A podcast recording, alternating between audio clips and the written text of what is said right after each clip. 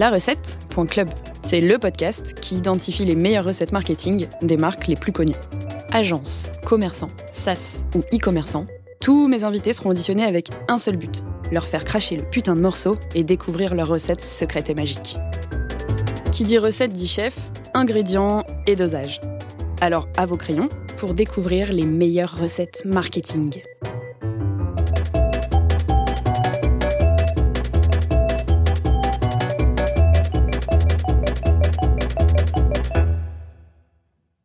Salut Louisa.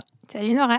Je suis trop contente de te recevoir pour cette 463e euh, recette marketing. Louisa, tu es la fondatrice de Malou, la cofondatrice de Malou, euh, fondée en 2018. Est-ce que je peux te laisser te présenter et présenter Malou? Oui. Donc Malou, on est euh, la solution pour aider les restaurants à acquérir des clients sur toutes les plateformes où les clients potentiels font leurs recherches. Donc aujourd'hui, on a une solution qui est connectée à, toutes les plateformes et qui aide, grâce à des automatisations et des maîtrises d'algorithmes, les restaurateurs à devenir plus visibles et plus attractifs euh, où leurs clients font leurs recherches. Moi, je suis franco-algérienne. J'ai grandi et vécu dans les deux pays. Je suis euh, fille d'entrepreneur, euh, donc ça m'a pas mal guidée là-dessus. Quel genre de boîte? Des boîtes. Ma mère est médecin, donc une boîte plutôt autour de la pharma, et mon père des business à l'ancienne en Algérie. Ok. Euh, des business euh, où tu peux toucher, euh, toucher ce que tu fais. J'ai fait une école de commerce. J'ai vécu aussi aux États-Unis, enfin à Alger, aux États-Unis, à Paris. Et voilà. ok. je crois que tu as cofondé Malou avec ton meilleur pote. Ouais. Quasi en sortie d'école. ça fait quoi de s'associer avec son meilleur pote? C'est je le recommande c'est rare ouais, ouais ouais non mais vraiment je le recommande en fait on est complémentaires on s'est rencontrés en prépa il y a une dizaine d'années maintenant euh, lui, il, est, il s'appelle Wad, donc lui, il est ingénieur. Euh, et du coup, on est assez complémentaires dans, dans les skills et on est complémentaires aussi dans les caractères. C'est-à-dire que lui, c'est vraiment la force tranquille, il va tout rationaliser. Et puis moi, je vais aller aux, impulsions euh, tous les jours. Euh, et du coup, ça balance bien et, je suis très contente de m'associer avec lui. Donc tous les matins, je suis contente parce que je vois toute mon équipe et que je le vois jouer à lui. Et, euh, et quand ça va, bah, ça va bien euh, ensemble. Et quand ça va pas, bah, c'est mieux de pas d'aller moins bien quand tu es avec des gens à qui tu fais confiance. Et pourquoi avoir choisi la restauration du coup? Genre, c'est quoi un peu le, début de Malou? Mm. On est en 2018, vous sortez d'école, toi, tu as ton premier taf en assurance. Ouais. je viens d'apprendre ça. En gros, c'est quoi que vous dites? En gros, moi, sortie d'école, j'ai. En réalité, au début, je voulais monter une autre boîte avec des, des potes sur de la santé, donc rien à voir. Ça l'a pas fait. Et après, je suis allée bosser à New York dans un groupe d'assurance. Donc, New York, c'était génial. Et l'assurance, en fait, ça me correspondait absolument pas. Donc, ça a duré six mois avant que, que j'arrête. Mais quand j'étais à New York, bah, je passais tout mon temps, euh, littéralement, à chercher des restaurants et aller au restaurant. Et en regardant autour de moi, je me suis rendu compte qu'en fait, tout le monde cherchait des restos sur son téléphone ou sur son ordinateur. Et quand j'ai commencé à demander à des restaurateurs, aux US et puis même en France, quand je suis rentrée après, euh, s'ils savaient d'où venaient les gens qui étaient attablés chez eux, à la surprise, euh, personne ne pouvait répondre. Au max, on reconnaissait une table d'habitués, une table de la fourchette contre laquelle on pestait parce qu'on comptait les commissions que ça allait faire, mais ça allait jamais plus loin. Et donc c'est là où je me suis rendu compte qu'il y avait un décalage euh, entre la manière digitale qu'on a de chercher un restaurant et la maturité digitale des restaurateurs qui était et qui est encore assez inégal. Et aujourd'hui, euh, bah, Covid a un petit peu aidé, mais il n'y a plus un restaurant qui me dit Moi, ça ne m'intéresse pas le digital pour remplir mon restaurant. Euh, il y a une conscience qui s'est diffuse. Donc, Malou, c'est né avant Covid. Euh, quand je me suis rendu compte de ce décalage, j'ai commencé à essayer de comprendre qu'est-ce qui faisait qu'on allait chez un restaurant plutôt qu'un autre. donc, surtout le référencement local au début. Donc, imaginons si on, veut prendre un verre tout à l'heure, on va taper bar sympa, euh, proche 17e, proche, je sais pas quel est l'arrêt de métro, euh, et on va, on va y aller, on va aller chez celui qu'on va trouver en haut et qui a une bonne note. Ça veut pas dire que c'est le meilleur, ça veut dire que c'est le plus visible et le plus attractif. Et donc, c'est du référencement local. Assez vite, je me suis rendu compte qu'il fallait travailler aussi la e-réputation. si celui qui est tout en haut, il a 3 sur 5 de moyenne Google, bah en fait, on va juste pas le choisir, donc il sera visible mais pas attractif. Donc, il y a un vrai sujet sur la e-réputation. Et le troisième levier pour acquérir des clients quand tu as un resto, c'est les réseaux sociaux.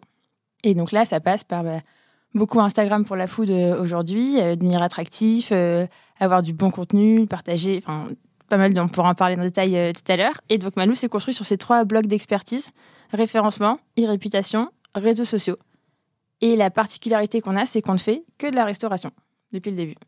Au tout début, cette expertise qui est très du coup marketing. Toi, Mm. c'est tu as appris à comprendre tout ça toute seule. Comment tu as fait en fait pour avoir cette compétence-là et pouvoir la vendre au tout début de ta boîte Alors moi, j'avais jamais vu le référencement à l'école et ça me sidère encore que dans les écoles de commerce aujourd'hui, on n'ait pas de cours euh, vraiment de marketing digital. Peut-être qu'il y a depuis, mais en tout cas à mon époque, il n'y avait pas. Euh, donc je me suis formée sur euh, Internet, sur des blogs, beaucoup en anglais, des vidéos, pour comprendre comment ça marchait.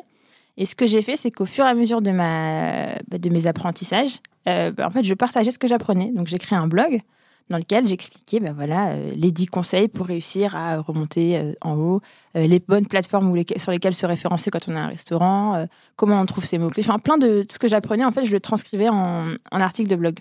Et c'est comme ça que je me suis formée. Et c'est comme ça que Malou a commencé. C'était au début moi qui apprenais et un blog dans lequel je transmettais. Et ensuite, j'ai mes deux premiers clients par réseau de réseau de réseau. Je sais plus, je crois que j'avais j'avais dû taper dans le réseau HEC en prétextant une excuse pour faire une étude de marketing pour des restos. Je sais plus ce que j'avais fait, mais j'ai eu mes deux premiers clients. J'ai eu les deux premiers restos. Je leur ai fait des diagnostics. J'ai expliqué comment je pouvais les aider et je savais comment les aider parce que bah, je m'étais formée. Et ils m'ont payé avec un chèque. Et après, j'ai créé la boîte. Et ça, c'est assez. euh, qui veut dire beaucoup. C'est-à-dire que la boîte, on l'a construite de manière très pragmatique. On a fait du revenu avant même de créer la société. Euh, on est rentable depuis le début. On- donc vraiment, on essaie de bâtir un business qui est sain. Et après, on a mis de la tech. Une fois qu'on a compris, un, euh, comment on pouvait créer de la valeur pour les restos, deux, valider qu'ils étaient prêts à payer pour, et trois, les méthodes pour pouvoir le faire de manière euh, scalable, bah, là, on a construit euh, de la tech. Hyper clair. Du coup, aujourd'hui, on est 4 ans plus tard, quasi 5 ans plus tard. T'accompagnes plus de 1000 restos. Ouais. Je viens d'apprendre que t'es dans 12 pays, meuf. C'est énorme. T'as une team de 40. C'est quoi un peu les trois prochaines années de Malou? Euh, les trois prochaines années du Malou, ça va être une accélération euh, sur la France. On est quand même très parisien encore aujourd'hui. Euh, on, accélère sur la province et on va accélérer aussi bah, dans les villes. Je raisonne plus en termes de villes qu'en en termes de pays en réalité. Dans les villes dans lesquelles on va se développer, donc New York, Londres, Madrid, Milan, Bruxelles. Enfin, il y a pas mal de villes comme ça qu'on a spoté où il y avait un nombre de restaurants intéressants et une, concurrence qui est telle que ça vaut le coup pour eux d'investir dans du marketing. Et en effet, tu travailles sur des outils type Google, Insta, donc t'as pas. Enfin, c'est assez simple pour toi d'ouvrir un pays?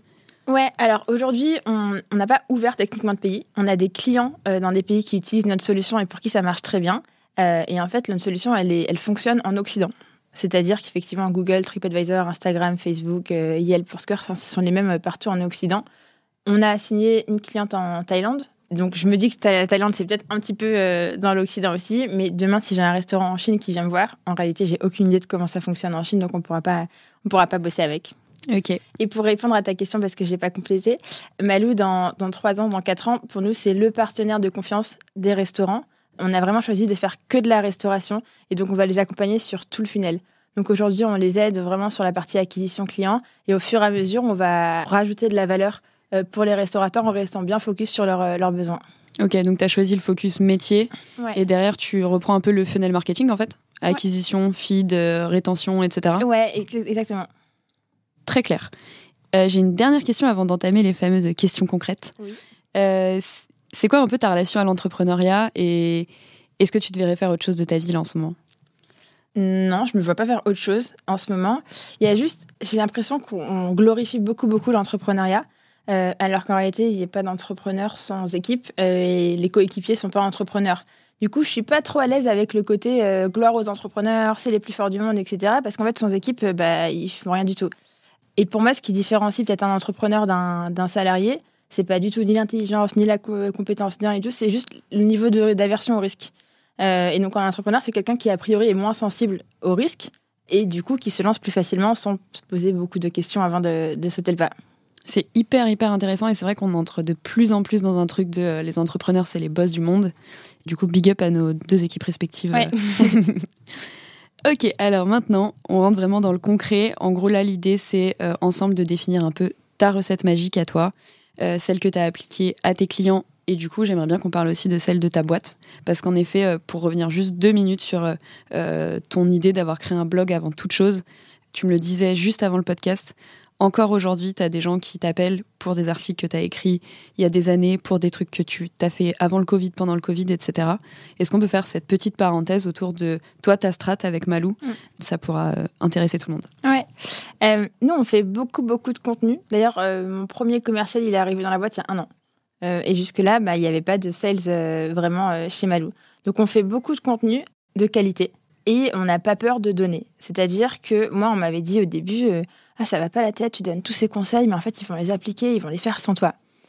Alors peut-être, euh, mais peut-être qu'ils vont commencer à le faire sans moi, et puis il faut se rendre compte que c'est pas gérable, que ça change beaucoup. Le marketing aussi, c'est pas figé dans le temps, et qu'en fait, bah, il faut être accompagné avec le meilleur outil pour pouvoir euh, continuer à gérer. Donc moi, mes recos, c'est, enfin en tout cas nous, ce qu'on a fait, c'est beaucoup de contenu de manière régulière. Le premier CDI chez Malou, c'était du contenu, pour te dire de manière régulière, euh, qualifiée et bien savoir à qui on parle et qu'est-ce qui intéresse ceux à qui euh, on parle pour que bah, le contenu soit consommé et pas juste publié et que personne ne euh, personne le regarde. Et c'était une stratégie à la base quand tu as fait ce blog Tu avais envisagé tout ça Tu avais, ta vision de tout ça ou pas? Si, si, je l'avais quand j'ai lancé le blog. Je ne voulais pas faire du journalisme, de la, de la rédaction, donc c'était c'était prévu.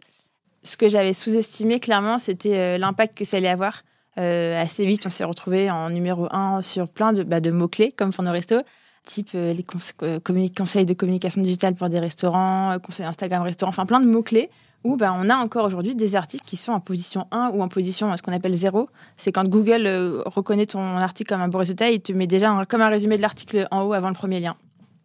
Donc ça, j'avais un peu sous-estimé. Et là où on a fait beaucoup de contenu aussi, c'était pendant Covid, on a un peu changé, on a testé un nouveau format euh, qui était donc les webinaires. Donc évidemment, tout le monde maintenant euh, connaît les webinaires, fait des webinaires. On en a fait assez tôt et on rassemblait régulièrement des centaines, 200, 300, 400 restaurateurs qui suivaient nos contenus.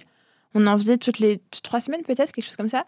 Et ça nous a permis d'être plus proches euh, bah, des restaurateurs, d'incarner aussi parce que c'est assez humain et en fait c'est très bien de lire, mais quand tu vois une équipe qui te je le faisais parfois tout seul, parfois avec des gens de l'équipe, mais quand tu vois un être humain aussi qui t'explique des, vraies choses et qui répond à tes questions et qui se met dans tes, dans tes chaussures, ça aide. Et du coup, on a fait pas mal de vidéos et ça, ça a marché. On a fait des vidéos sur YouTube aussi. Ah oui, pendant que j'y pense. À l'iPhone, tu vois, et j'avais un stagiaire, Grégoire, merci encore, euh, qui les monté. Et on n'a pas des millions de vues, mais on a quelques centaines de vues. Et aujourd'hui, j'ai des restaurateurs qui sont contents quand c'est moi qui réponds au téléphone parce qu'ils ont vu mes trois vidéos sur, euh, sur YouTube. Ouais, donc en plus, toi, tu as travaillé ton personal branding en tant que cofondatrice et les gens te connaissent. C'est vrai que d'ailleurs, il y a plein de gens qui pensent que Malou, c'est ton prénom. Ouais, je sais. ok, donc si je te dis, euh, du coup, euh, la très grosse réussite d'une campagne, ou je vais pas dire campagne parce que toi, ça, te concerne un peu moins, mais en tout cas d'un accompagnement que tu aurais fait à un client, j'ai presque envie de changer la question parce que euh, ta réussite, c'est déjà ta boîte. Euh, tu vois, de par euh, toute ta strate euh, que tu as mise en place dès le départ, en plus sortie d'école et tout, tu dis, ouais, la meuf, elle a vraiment fait un big bet. Mais si on se dit sur un client, un truc dont tu es extrêmement fier, tu penses à qui? Je pense à qui? J'aime beaucoup. Du coup, je peux parler que d'un resto parce que je vais faire des jaloux. Mais ma Manissa, on a lancé un resto algérien qui n'est ni un couscous tagine ni des brochettes, qui vraiment partage la cuisine authentique des régions euh, en Algérie, Mamanissa. Donc, elle a fait un pari. Euh, on l'a lancé euh, juste avant Covid, je pense, ou juste après Covid, je me souviens plus exactement. Et en fait, bah, ça a déjà démocratisé la gastronomie algérienne, sortie du couscous et, du tagine. elle fonctionne super bien. Là, elle cherche un autre local. Et ça cartonne au Ramadan. C'était sold out tout le temps. Enfin, c'est et je pense que c'est une belle réussite parce que ça a été très bien exécuté. Euh, là, aujourd'hui, bah, les cartes, je sais plus, 30 ou 40 000 abonnés doivent avoir sur, euh, sur Instagram. Il y a du monde à midi, il y a du monde le soir. Euh, elle est régulièrement en sold out. donc ça, ça marche très bien. Et qui d'autre? Donc ça, c'était une bonne réussite. Et après, sur les réussites, donc ils ne sont pas réussis grâce à moi, mais on accompagne de très beaux groupes type Big Mama qui travaillent sur nos solutions. et ils ont un niveau d'exigence qui est là. Et, ils adorent Malou, donc ça me fait plaisir de voir que bah, chaque jour, ils bossent sur une solution. Et j'ai une cliente qui cartonne aussi à Marseille, Deya. Si vous allez à Marseille et que vous cherchez un brunch, il faut aller chez Deya. C'est pas très loin du Vieux-Port. Euh, Deya, elle a, a recruté une ancienne de, Big Mama qui, quand elle est arrivée, elle lui a dit Ah, mais tu sais, chez Big Mama, on avait une solution trop bien, on gérait euh, référencement et les avis clients dessus. Et elle était Ah, bah tiens, t'inquiète pas, on l'a, c'est Malou. Et du coup, ça me fait plaisir quand euh, bah, c'est même les clients, enfin les employés de nos clients qui circulent de restaurant en restaurant qui, se rappellent de nous parce qu'on leur a vraiment facilité la vie. Et concrètement, si on revient sur euh, Mamanissa, qu'est-ce que tu as mis en place? Genre concrètement, comment tu as fait exploser ce fameux concept algérien? Hum. Alors, bon, déjà, big up à mes équipes, Lisa, parce que c'est pas du tout moi qui ai travaillé dessus. Mais ce qu'on avait fait, c'est qu'on avait passé du temps pour comprendre à qui on voulait parler. Et en fait, alors j'ai pas les stats, je suis très patriote, donc c'est sur l'Algérie, mais j'ai pas les stats en tête, mais tu as quand même beaucoup de gens qui ont un lien avec l'Algérie. Euh, que ce soit ou des Français d'origine algérienne, ou des Algériens en France, ou des descendants de Noirs, ou des Juifs d'Algérie, ou en as beaucoup. Et en fait, ces gens-là, bah, il n'y avait pas un lieu qui leur rappelait à chacun leurs enfances, que ce soit à Oran, à Constantine, à Alger, en Kabylie. Enfin, chacun a vécu dans différents endroits. Euh, et donc, ce qu'on a fait, c'est que, bah, avec l'aide de, de, Hanan, du coup, la, fondatrice, c'est qu'on avait, euh, on a eu une vision de tout ce qu'elle voulait faire comme plat et comme chaque plat, c'était une région en réalité. Et du coup, on a communiqué dessus. Euh, on a eu des gros temps de communication sur, euh, sur Ramadan. Et on a parlé également des régions. On n'a pas juste montré de la food, de la food, de la food, mais on a aussi partagé beaucoup de, contenu sur les régions. Et du coup, ça fait que Mamanissa, c'est pas juste un endroit où tu manges, mais c'est un endroit où en fait tu voyages factuellement en Algérie. il y en a pas beaucoup des endroits où tu voyages euh, en Algérie, dans son Algérie plurielle. Et quand tu dis vous avez commencé à créer du contenu autour de ça, tu as utilisé quelle, plateforme Comment tu as créé cette audience vraiment très concrètement?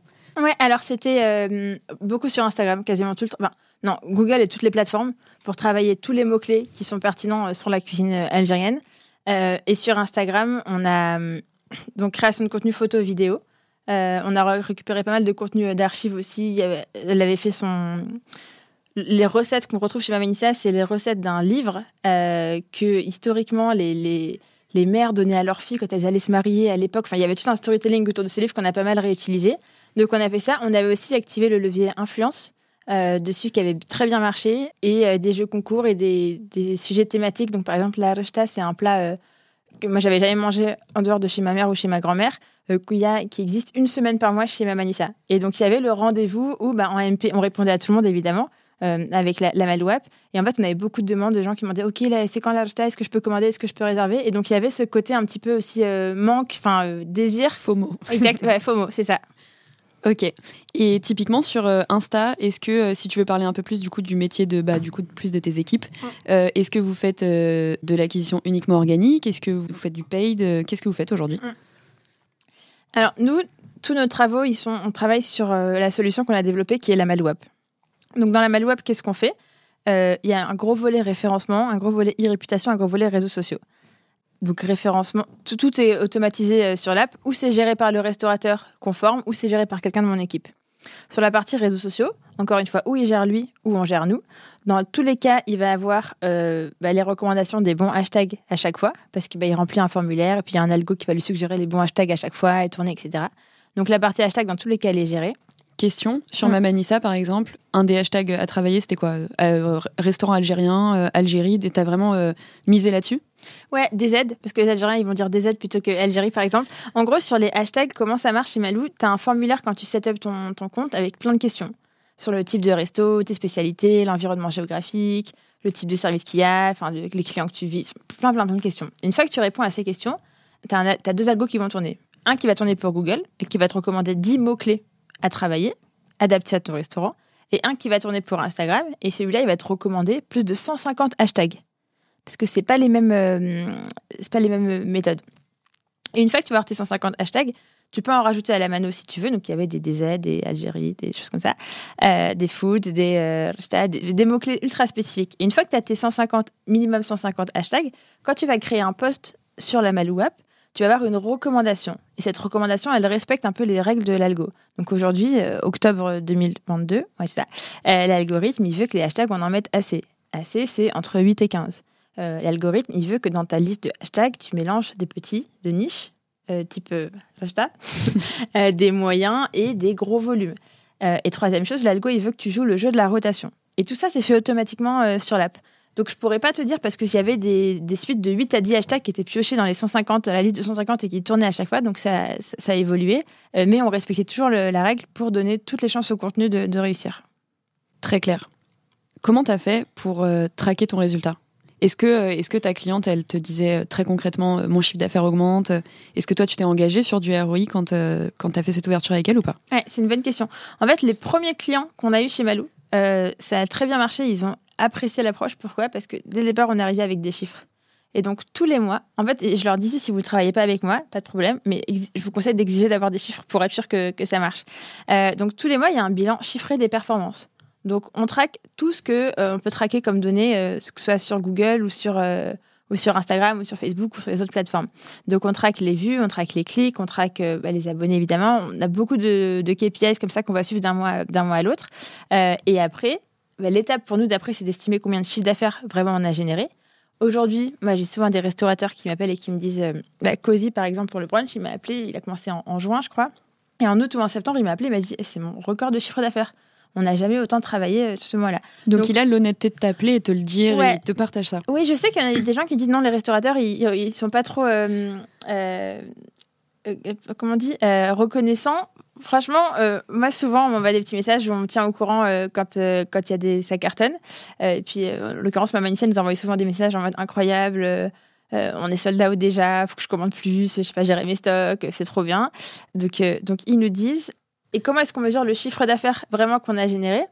En fait, c'est compliqué. Si on veut, mon associé, il est data scientist, ouais, donc on peut pas trop, on a interdiction de bullshiter sur, sur les chiffres. Et donc, en réalité, quand tu veux vraiment mesurer le chiffre d'affaires, il faut que tu compares des mois comparables. Donc, si le resto commence à bosser avec moi en février, mais qu'en mars, il sort sa, sa, sa, terrasse géante, bien sûr qu'il va doubler sa capacité de, de, couvert, donc il va faire plus de CA, mais c'est pas grâce à Manu, c'est parce que juste mathématiquement, il a, il a plus de couvert. Donc, pour faire une vraie analyse, en fait, il faut comparer euh, des mois comparables. Et idéalement, il faut comparer les mêmes mois à deux années d'intervalle. Et donc ça, on l'avait fait, ce travail. À l'époque, euh, quand on faisait tout à la mano, qu'on n'avait pas, on n'avait pas l'app, on avait comparé mai 2019 et mai 2018 pour une brasserie de la place du Trocadéro. D'ailleurs, on en a fait un article dessus pour expliquer. Et on a comparé combien on a mesuré les vues, les clics. On avait mis des, estimations de taux de conversion euh, sur chacun. Clic sur itinéraire, c'est combien de clients tu penses Clic sur, sur site web, clic sur appelé, clic, enfin pas mal de clics comme ça en multipliant par le panier moyen. Et on avait estimé que sur un mois, le resto, il avait fait à peu près 7000 euros de chiffre d'affaires supplémentaire.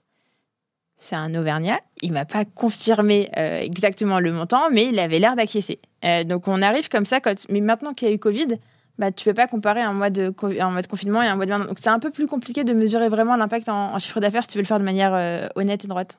Et toi, tu te, tu te, tu garantis une croissance de chiffre d'affaires ou tu penses, enfin, tes clients, ils t'obligent pas à prouver euh, par le sang que tu as augmenté leur chiffre d'affaires? Alors, moi, je le garantis pas. Pourquoi? Parce que c'est un travail d'équipe. On peut faire toute la com du monde qu'on veut. Euh, si on ne sert pas de la bonne cuisine avec euh, le sourire et un rapport qualité-prix pas délirant, ça marchera pas.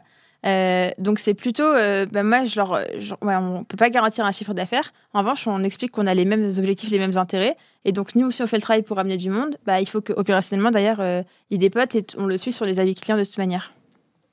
On dirait que du coup, ça marche quasi à chaque fois, en tout cas quand il y a ce combo euh, que tu viens d'évoquer. Est-ce que tu as un exemple euh, dans les 4, 5 dernières années d'un truc qui n'a vraiment pas fonctionné? Mmh. Oui, bien sûr, j'en ai. Euh, la première année, on s'est dit on va faire tout pour les restos. Tout, tout, tout. Donc, on a fait des relations presse également. donc, je me souviens, je ne savais pas ce que c'était qu'un journaliste, je ne savais pas ce que c'était qu'un communiqué de presse. Donc, pareil, on a appris assez vite. Euh, on a signé de beaux clients. On a eu des succès en relation presse, honnêtement.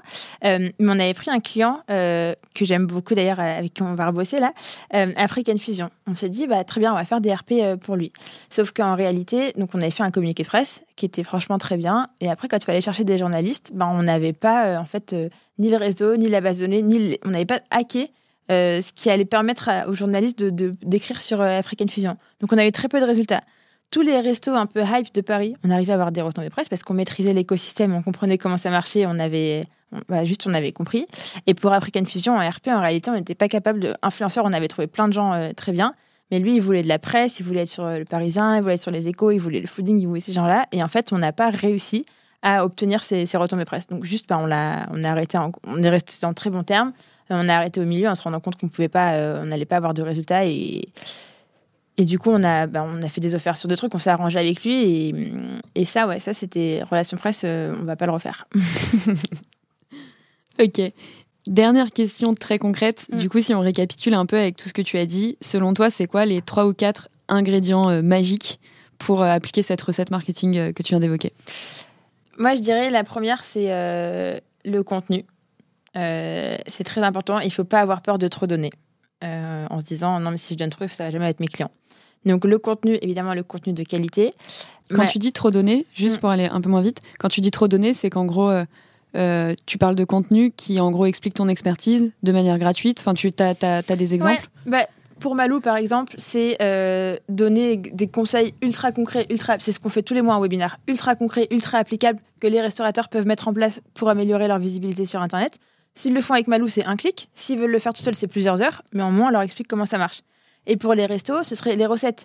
Il euh, faut arrêter les recettes secrètes avec des ingrédients magiques ou des choses comme ça. Bah, c'est pas grave de les donner en réalité. Il n'y a, pas de, a pas de brevet derrière. Ok. Et du coup, tu disais juste avant, donc ton premier ingrédient, le contenu. Ouais, mon premier ingrédient, c'est le contenu. Euh, mon deuxième ingrédient, c'est le travail. C'est très lié et ça, ça marche et sur euh, les business tech et sur les, la restauration. Il faut pas, faut, faut produire, faut, faut délivrer. Mon troisième conseil, enfin ingrédient, pardon, c'est le ce qu'on pourrait qualifier de test and learn, euh, mais si on ne pas faire d'anglicisme, c'est pas avoir peur d'essayer, de tester. Si ça marche pas, poubelle. Si ça marche, on, on déploie. Pour Malou, je peux te faire à fois le parallèle si tu veux, euh, Malou et, les restos. Pour Malou, ce serait. Bah, on teste plein de choses. On a testé des webinaires, on a testé des livres blancs, euh, on a testé du paid beaucoup, ça n'a pas marché, on a arrêté. Enfin, vraiment, on teste des landings. On teste tout le temps, tous les jours, on teste des choses. Euh, T'as une équipe grosse en... Alors, aujourd'hui, non. On recrute. Si un head of marketing m'écoute, head of growth et marketing m'écoute, on est sur Welcome to the Jungle. Euh, je donnerai mes coordonnées après si vous voulez postuler plus vite. Euh, mais euh, aujourd'hui, on, a, on gère la grosse avec mon associé, avec Wad. on a une agence qui nous aide sur le paid, parce qu'on a repris le paid. Et on a Valentine chez nous qui gère toute la partie contenu. Et après, on a Tanguy sur les ops qui fait aussi du coup des ops un peu content et qui paramètre. On, fait un petit peu tous. mais du coup, il faut qu'on recrute pour, pour être plus structuré dessus.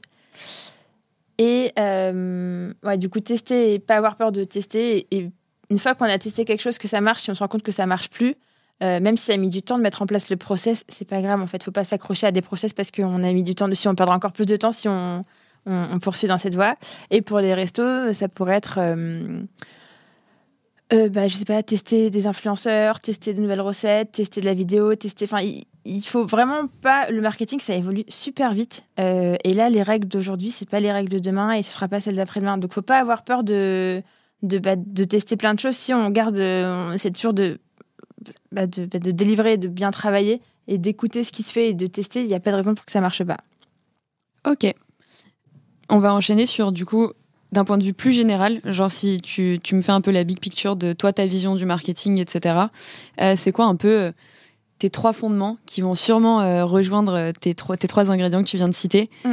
Mais c'est quoi tes trois fondements du marketing? Trois fondements je vais revenir sur euh, le contenu et je peux étoffer en disant euh, bah, vraiment donner de la valeur, donner de la qualité, sans se dire euh, ah, je vais trop donner, je ne vais pas chiffrer. Le deuxième, c'est le focus. Je pense qu'en fait, on ne peut pas essayer de parler à tout le monde et de closer tout le monde.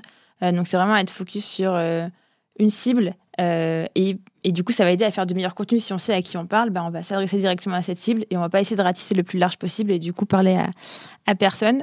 Et question, comment tu l'as défini Comment tu définis ta cible et ton focus Quand tu es un resto ou quand tu es Malou Je peux te Comme tu veux.